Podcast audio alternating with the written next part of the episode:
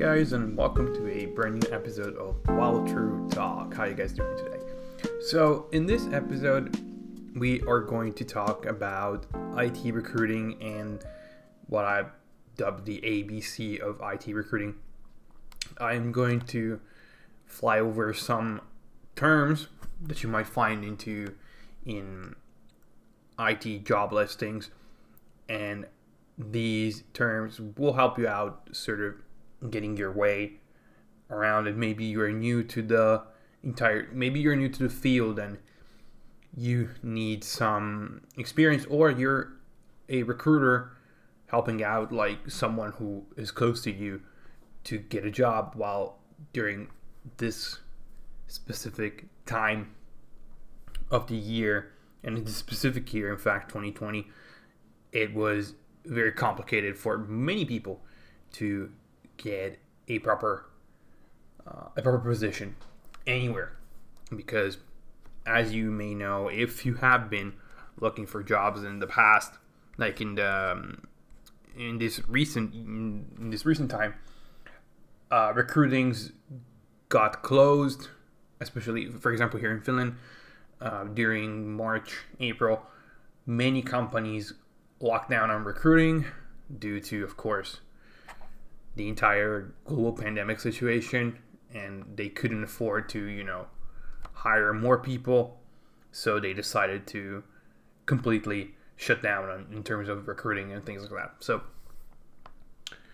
we are I'm going to dive into my experience with IT in a more let's say specific terms. I mean, you guys know already what I do, what I've been doing in the past, but this time is going to be a little bit more focused on what I learned in terms of like programming languages and things like that.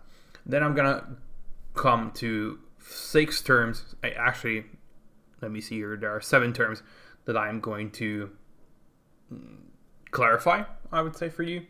And then there's one question that I would like to point out, which is pretty commonly asked if you want to start getting into IT or if you yeah, if you wish to get started into the IT field.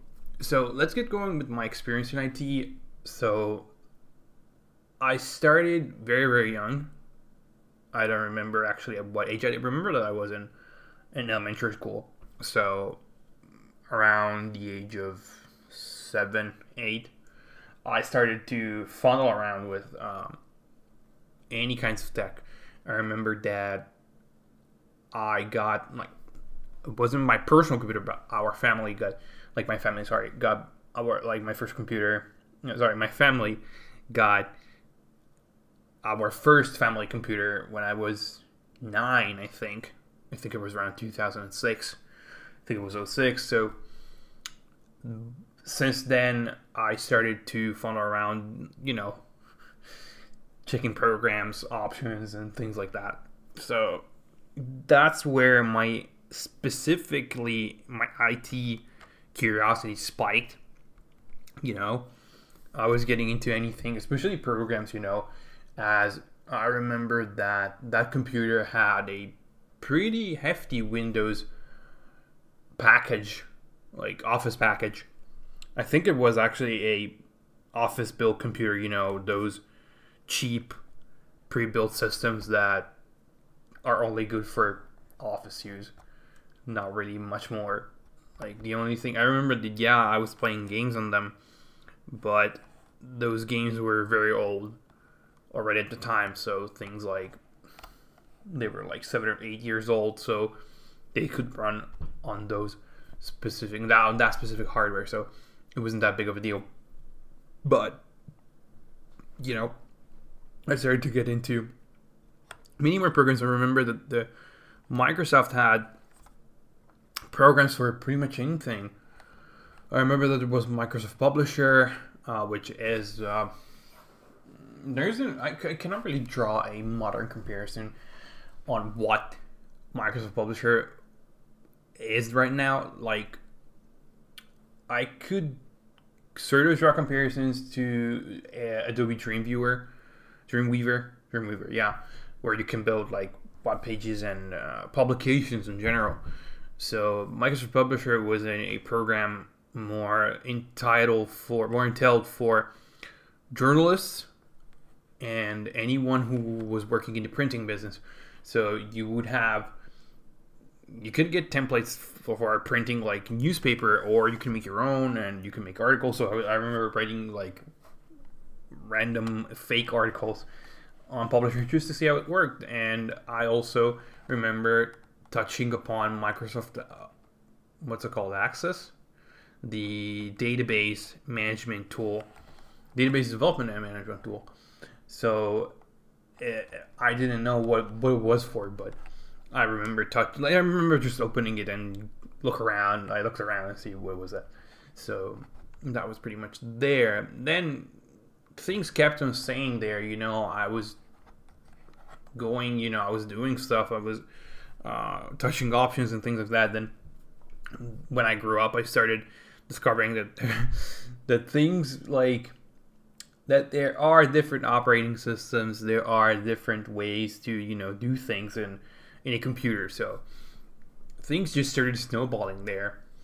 And um, yeah, I've always been a tech guy, I would say, and uh, pretty much in school, I was the tech guy for many, for many, many people, and for especially for a lot of teachers, uh, especially in high school when uh, you start to get a little bit more recognition aside, like out of your, out of your own group in a way.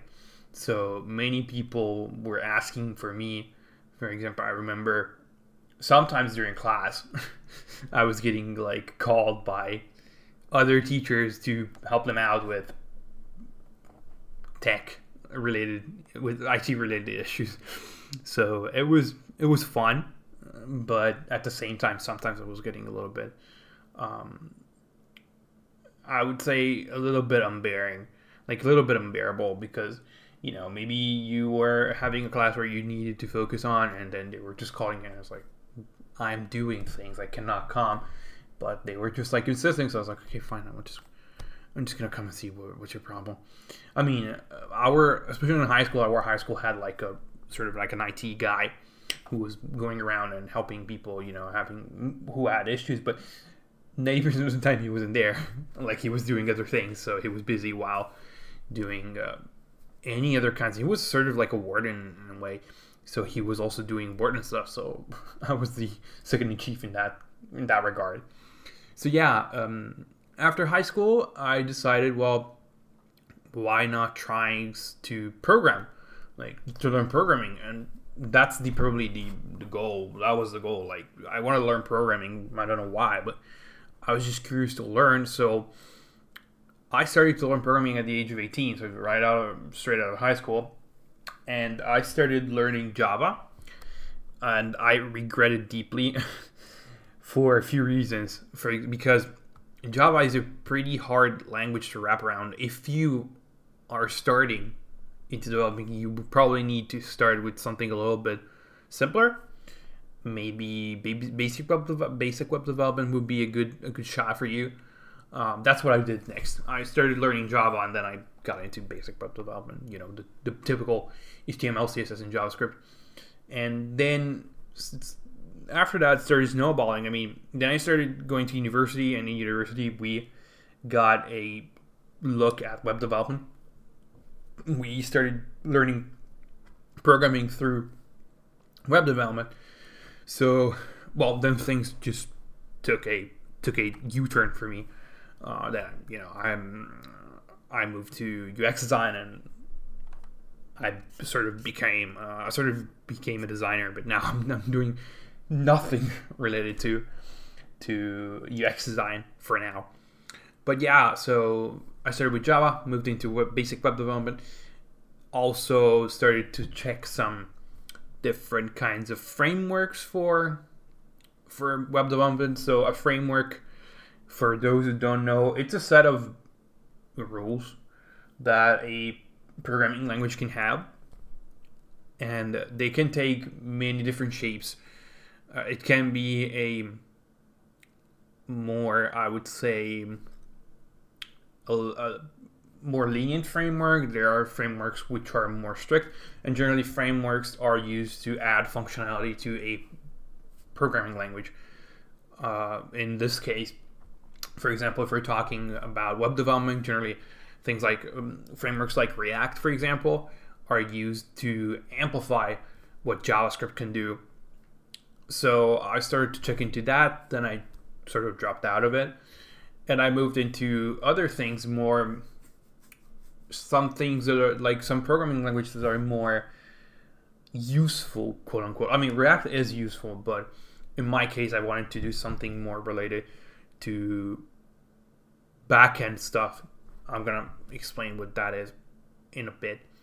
So I got into Python. I started to learn Android development, mostly XML and Kotlin, which is now getting uh, phased out and replaced with a framework like a thing called Flutter by Google. Uh, Kotlin is a programming language. It's a derivative of the Java programming language, and it was developed by Google to simplify Android development, like Android application development. So that was it for a bit until I started to work at um, until I started to work as a consultant. Then I had to learn what is called Bash and Perl, which are scripting languages. Uh, Bash is more related to Linux, Linux terminals, uh, but it's a scripting language nonetheless, and Perl as well is a scripting language, uh, which is used a lot in the applications that I'm working on at the moment. So this is my sort of experience. I do have, I would say, quite a lot of experience with um, IT development, IT programming, but I always feel like I know a lot. I know a few things of everything, and I manage to do them kind of badly, but that's besides the point. So now I'm going to talk to you about some terms that you might find in uh, IT job listings. So let's start with front end and back end. Th- those terms are kind of being thrown around quite a lot in job listings, and they are the most, let's say, specific terms that a recruiter can use, like, or a HR department can use to entail people to get into applying. So, you know if you're front end or back end. Uh, how do you know that? By what you're doing. Um, so front end, it's a term that revolves around that um, specifies anything that an end user interacts with. So let's talk about a web service. The front end is the web page itself, like what the user interacts with, you know, all the like the, the web page in itself. So technology is used in the front end side front end in the front end development sphere are things like H, of course HTML, XML, PHP. Those are languages used to uh, talk to a web browser to display things.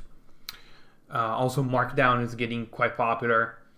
Then uh, we have other things. Um, we have other technologies that are used like CSS and Bootstrap. Those are technologies. Those are CSS is not a proper programming programming language. It's used to style things, make things look pretty. Bootstrap is a CSS framework. So there's that. Then you have JavaScript, TypeScript, React, AngularJS, UWP, which is, stands for Universal Windows Platform. Those are these languages that I mentioned are proper um, programming languages, and they do things in the back, like in the background of the front end, but they are considered front end programming languages because they directly interact with the user. So JavaScript, TypeScript, React, AngularJS, UWP, many, many more languages.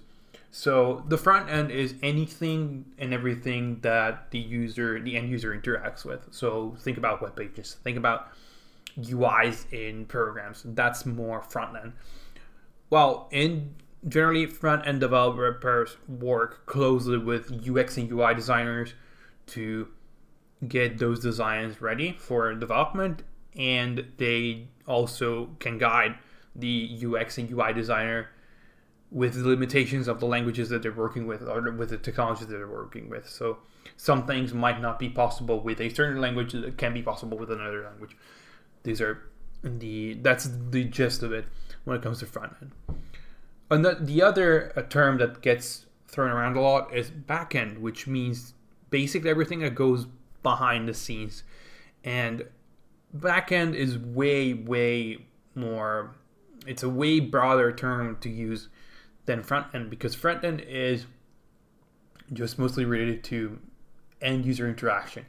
While backend can mean a lot of things, it can mean proper application development, or it can also refer to database programming and development, which are two separate things. Like you don't develop a database within an application, you do that separately, and then you integrate the database within the um, backend code that it's made, like that it's used. So, as I said, technologies that you know, so backend it's everything that goes behind the scenes and makes things work. Like in an application, for example, the front end just does the UI interactions and things, while the back end crunches numbers and computes things uh, to make those things that you do in the front end work. So let's split these technologies into two. Let's talk about database first, which is actually the easiest way to get into backend because database programming is I would say the simplest way to get into backend programming because it's not as hard. Um, SQL is a very, very simple language to learn. So, because it's really also human like, you don't really need to crunch numbers. You, it's really simple. Like the structure and the syntax that SQL uses is very simple.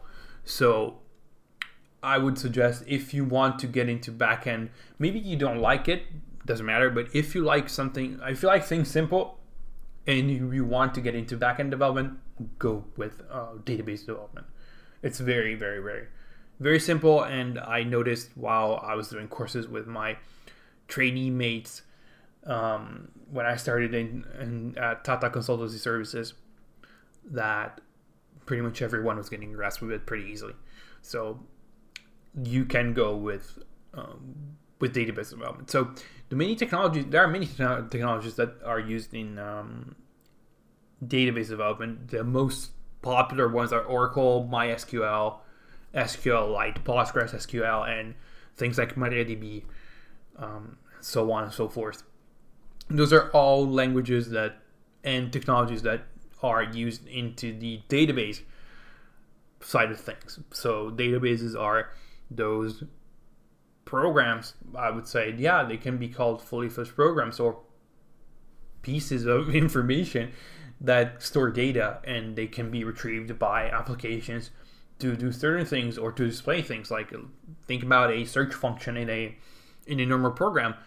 Uh, a search function generally is tied to a database because it needs to show you from a database what you're looking for. And you know queries are tied from between the front end and the back end.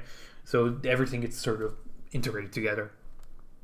Then we have the application development itself, and generally in the backend, when you talk about backend development, you are talking about compiled and object oriented programming languages like, for example, Java, Kotlin, various flavors of C, C, C Sharp, C, uh, C flat, like C Vanilla also Python, even though Python is an interpreted language, I'm not getting. I'm not going to get into what it, what's the difference between a compiled language and an interpreted language. So, just to tell you, in the lay in the lamest terms, in Java, like in compiled languages, you can place anything wherever you want in the code and the compiler would just like you know point or like point the compiler would just like go through the program point at things and it will work. While in a interpreted language like python everything goes top to bottom. So maybe you are referring to something on top of the um, at the top of the code while it is not declared and you will declare you're going to declare it at the bottom the program just grinds to a halt because it doesn't know what to do so that's the, in the simplest terms, what's the difference between a compiled and a interpreted language. things like program like technologies and programming language like Java, Kotlin, C++, C Sharp, C, Python are so and Python and R are more languages that are used for Python is used for data analytics as well as machine learning. So Python is the go-to language to train an, an artificial intelligence with neural networks to get to do things. And R is a language used for generating statistics and compiling um, visual.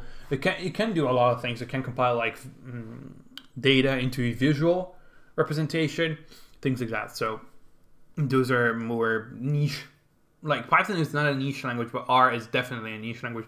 Generally, it's used for statistics, while Python uh, has a pretty has more general purpose in a way. Another like a third, I would say, area of backend is system administration duties. So everything that goes into configuring, installing, updating a server is what I consider backend. Things like learning how to use Linux. Most companies, if they're using a server, they run a Linux server. Things like also scripting languages like Bash and Perl are very important in the system configuration and system administration side of things because you need scripts to make things like to automate things within your server just to check that things are working fine or to notify you if any problems might arise. Same thing with Perl. Perl actually is not more it's not tied to the server itself, but you can use Perl scripts also to do things in the system or to, let's say, send messages, like text messages to a person. Uh, yeah, you can do that with Perl and just interaction with uh, databases. You can do that with Perl as well. So that's the main difference between front end and back end. So front end is everything that has to deal with end user interaction, while back end is everything that is behind the scene and maybe you will find in some job listings the term full stack which basically means that you are capable of doing both front end and back end development. So you are the complete package. And it's getting rarer and rarer that companies hire full stack developers. In some cases they're useful but i've seen many many companies splitting the duties into front end a front end team and a back end team just to make to keep things I would say simpler and less stressful for a full stack developer because a full stack developer might need to work on both ends of the prog- of a program at once and that can become a pretty stressful stressful duty. So front end, back end, and full stack are the main, let's say, drawing terms that people use, that recruiters use to draw in um, potential applicants. Then you have the type of position that you are going into. Things like internship, a junior level position, a mid level position, or senior level position.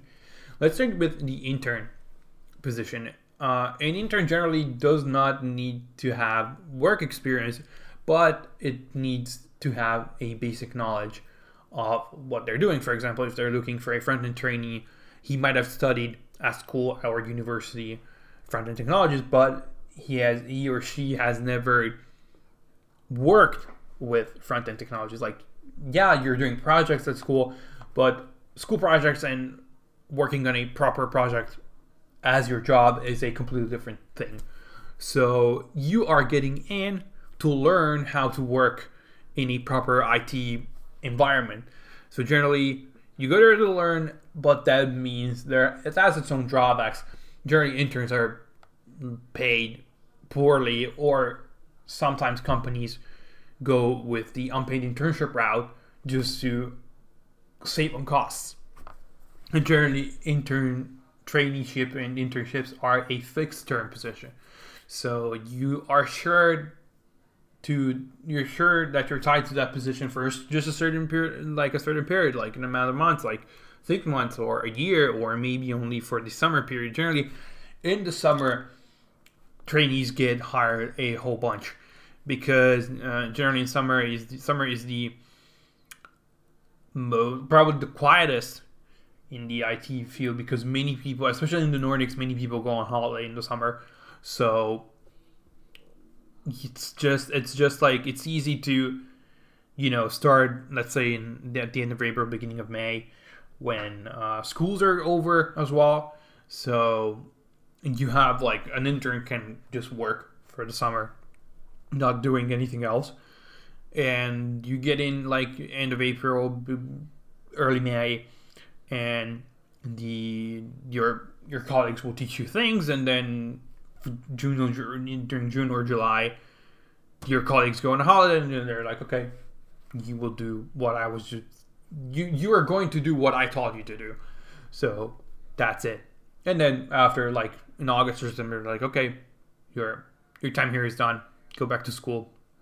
You will graduate, and then you will uh, you will get into and you will get into a position. Maybe like some companies, there it's very it's pretty rare, but some companies tend to hire interns where they are when they are at the sort of end of their studies, so they can hire them immediately right after they graduated. So it's just easier for the company because they know the person already or for the team in itself they know the person already so it doesn't like it doesn't change much and the intern gets a sort of safety net where you can just like you know you you start your internship and in a couple months you graduate then you finish your internship and then you can start working as a proper team member and a proper like as proper personnel in the in the space.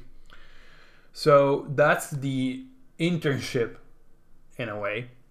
Then you have junior positions that generally require either one or two years of relevant working experience. Then you have the mid-level positions that require between two and five years of working experience while senior positions do require five or more years of experience. So you when you have to get into IT, you start as a trainee and then you move your way up as a junior and then you get into a mid-level position, then one day you might get into senior positions. Some people prefer to stay in mid-level positions for quite a long time, or some people maybe for recognition. Maybe they've been doing pretty well while in a mid-level position, they might jump the gun and get into a senior position way earlier than, the average five or plus years. So that's about it for the few terms that I wanted to discuss. But mm, I have a I have a question that many people actually ask, and it's pretty, I would say, stereotypical in a way. But that's that's stereotype. That's sort of like um, let's just say cliche is getting drawn back quite a lot nowadays because if you look at IT personnel, they don't look like people in the IT space. They don't look like your average, let's say, 90s nerds anymore. So, you know, uh, the picture of and variety of people getting into the IT field is getting bigger and bigger. So, a question that many people ask to you know IT like developers and things like that is do you need to be good in math or physics to become a developer? The short answer is no. Like I have two answers. The short answer, as I said, is no. But the long answer is no if you do not work in a gaming company. Why? Why do I say that? because I know that a lot of people are drawn into programming and developing because of video games. And that can be a little bit deceiving because if you want to get work into a, you know, if you want to get to work in the gaming industry as a developer, then you might need to get to know math like like advanced principles of mathematics and physics quite well because you might need to build a game engine from scratch and that being a game engine needs to handle physics. And to make physics, you need to know physics first. And also to draw polygons, to draw vertices to make a polygon, you need to know math, like advanced math, like advanced concepts of math, uh, mathematic interests. So for things that I do myself as a developer, no, I don't need to know math. Like I don't need to know those advanced mathematical um, notions. I don't need to know anything physics related. I mean, personally, I do know physics, but not the physics that you are um, sort of like. Well, if you're talking about gaming, most likely physics, the physics that you're going to touch upon while developing a game engine would be gravity, collisions, thermodynamics in some sense. Mostly my physics like area of interest is nuclear physics. I don't know, it's very interesting to me so but it's a bit complicated I would say. So, and I am well, I was pretty good at maths during well, junior high. Then I started high school and they throw they started to throw letters into numbers and I was then I totally lost it. So, well, I was doing good enough to, you know, get decent grades, but more than that, like I wasn't capable of. So, while to know programming, you might need just a basic knowledge of math, you know, because getting to most programs do use things called loops, and generally loops use like counters and iterators. So generally, like you know, you go through a thing and then the iterator goes up one or that one, depending on the the, the, the, the, operation that you're trying to do. So, but generally, you don't need a good knowledge of math, like mathematical, um, of a mathematical from a mathematical standpoint, or a physical stand or a physics standpoint. But if you're working as a developer and you're building a game engine on your own, then yeah, you need to know how to draw vectors to create polygons, and you need to know how to program quote unquote gravity, collisions, and in some case thermodynamics. But there is also the fact that in the gaming industry nowadays, many gaming like software development, like many software houses, which are those uh, sorry game studios, that's the correct word. Many game studios use game engines that are that are already pre-built and have ready things, you know, ready uh, physical principles on it. You know, you can touch upon gravity, you can work on collisions, like things. Uh, commercially available game engines like Unity um, and Unreal Engine, which are engines that I or you can also download and try upon, um, they do not need a lot of funneling around with those things. So you should be good to go in no time. But if you are a game studio, if you are hired as a developer in a game studio that uses a custom built engine or they're learning to make an engine like a game engine from scratch, then you need to know many, many, many principles regarding mathematical uh, complexity and mathematical drawing of vectors and, as I said, polygons to create the things that will make part of the game and also, as I said, physical properties such as gravity, surface, ten- also surface tension. If you if you want to make a realistic um, simulation of water, that's basically what you do. You simulate what real physics would do. Well, in an approximation uh, of real physics, of real world physics. So yeah, that was pretty much it. Sorry for the rambling at the end, but that was pretty much the answer to the question: Do you need to be good in math or physics to become a developer? So yeah, the short answer is no. The long answer no. But if you work in a game studio, you might need to brush on your math, your math or algebra and physics. So that was about it for this week's episode. I would like to thank you for the support. I've seen that this podcast is sort of starting to garner attention in quite a few places. So I thank you so much for that.